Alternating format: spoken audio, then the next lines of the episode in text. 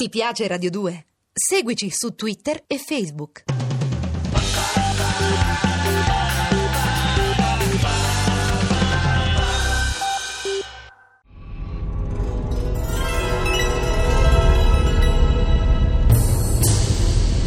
Blade Runner, cacciatore di androidi. Dal romanzo di Philip Dick.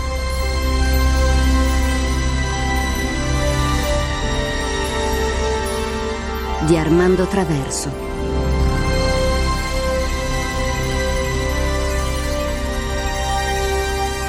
Quinta puntata.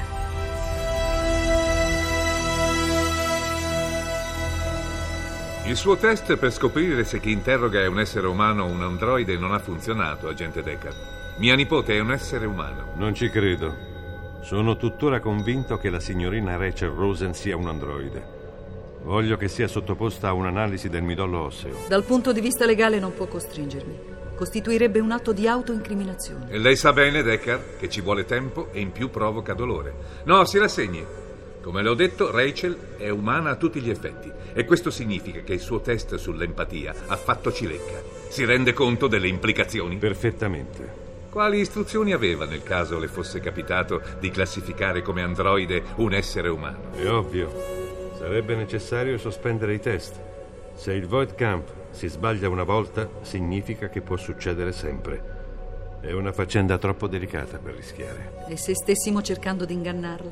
Beh, non credo sia possibile. In ogni caso il test è fallito. Adesso il problema... Il problema è nel vostro modo di operare, signor Eldon.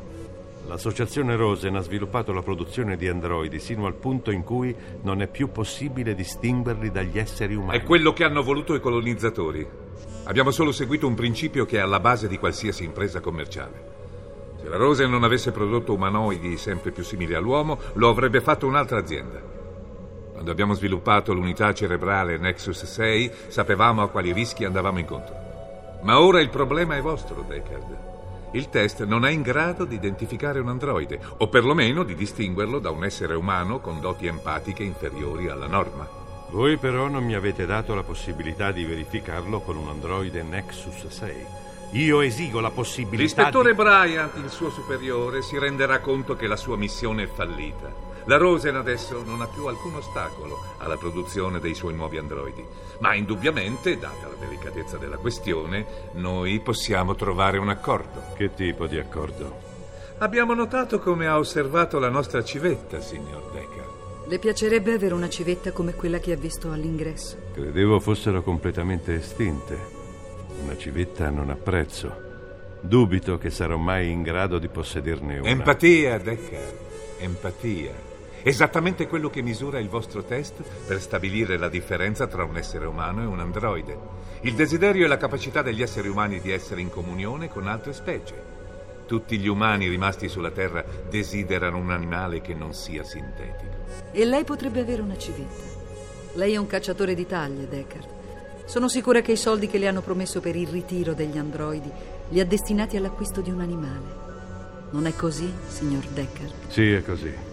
Ma in ogni caso non sono affari vostri. Quanti androidi sono fuggiti dalle colonie extramondo? Otto. Due sono già stati ritirati da un altro cacciatore che però è stato gravemente ferito. Se come abbiamo verificato il suo test non ha più valore, lei non è più in grado di avere la conferma che il soggetto che sta analizzando sia un androide. Niente conferma, niente tagli. Si prenda la civetta, Deckard, e chiudiamo la faccenda. Noi troveremo un maschio e la faremo accoppiare. Naturalmente la cucciolata è nostra. Faremo a metà della covata. Nemmeno per sogno. Questo è quello che le offriamo. Coraggio. Ormai è suo. Gli legheremo l'indirizzo a una zampa e glielo spediremo a casa, a San Francisco. Un momento. Voglio farle ancora una domanda con il test. Ne ho il diritto.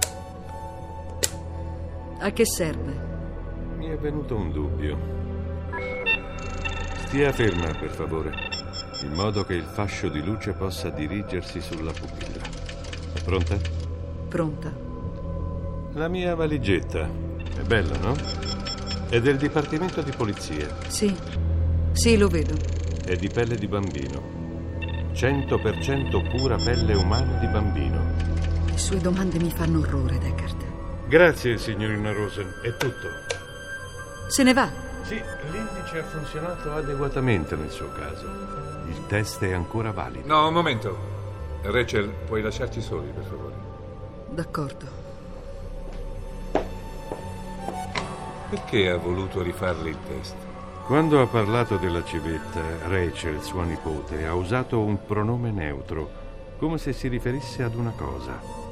È il modo di pensare di un androide. E per il risultato del test? Il tempo di reazione alla domanda. Non doveva esserci alcun tempo di reazione. Rachel, prima di emozionarsi e trasferire agli aghi l'impulso elettrico, ha avuto un attimo di esitazione. La sua risposta emozionale era ovviamente autoindotta. Capisco.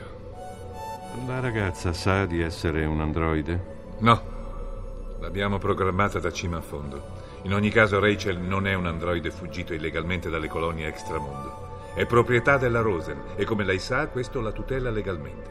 In altre parole, non deve essere ritirata. Non ho alcuna intenzione di ritirare la signorina Rosen. Ma voi avete provato a ingannarmi, signor Eldon. Volevate invalidare il test Voigtkampf per non avere limiti. Beh, vi è andata male.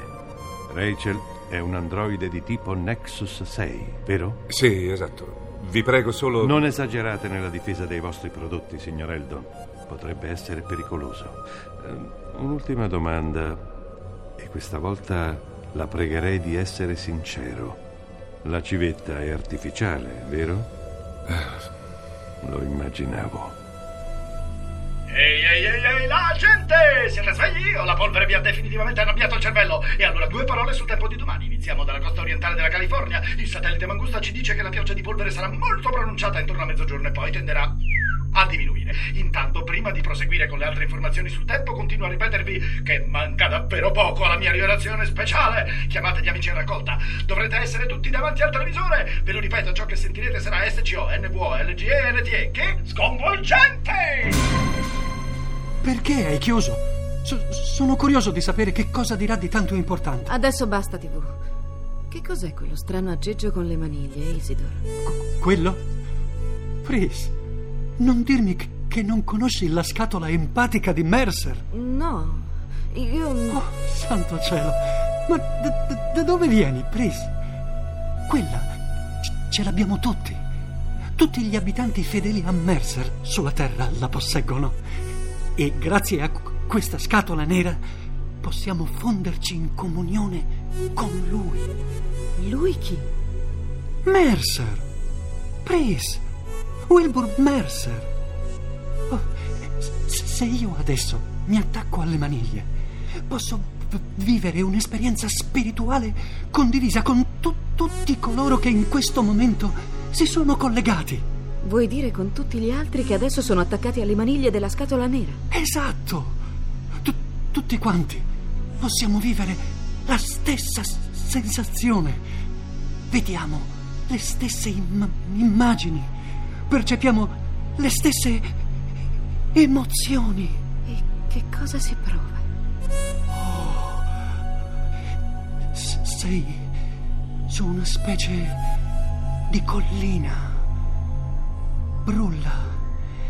E, e- e ad un certo punto scorgi un uomo anziano, v- vestito con una tunica, che, che sta risalendo per il colle. Que- que- quell'uomo è Wilbur Mercer.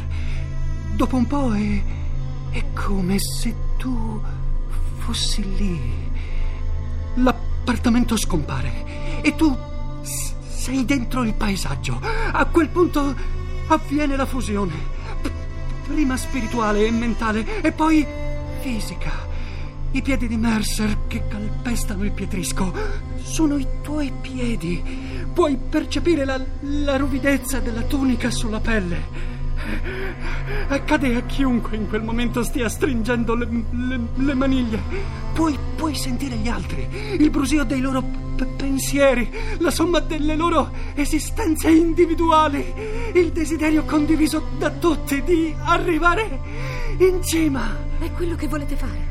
Arrivare sino in cima? Sì, è, è difficile, perché m- mentre cerchi di arrivare lassù, qualcuno all'improvviso ti, ti scaglia contro de- delle pietre che ti fanno male. Quel segno che hai sul braccio.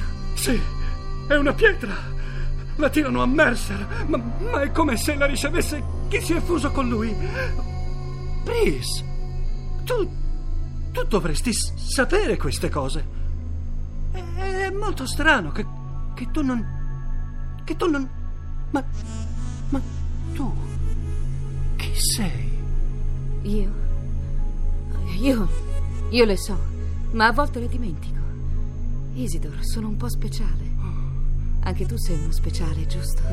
Voglio dire, ti chiamano così per dire che sei un cervello di gallina, uno che ha il cervello bruciato dalla polvere. Non è vero, non, non- non sono un c- c- cervello di gallina. Io... Ti senti molto solo, vero? Sì, mi, mi sento solo.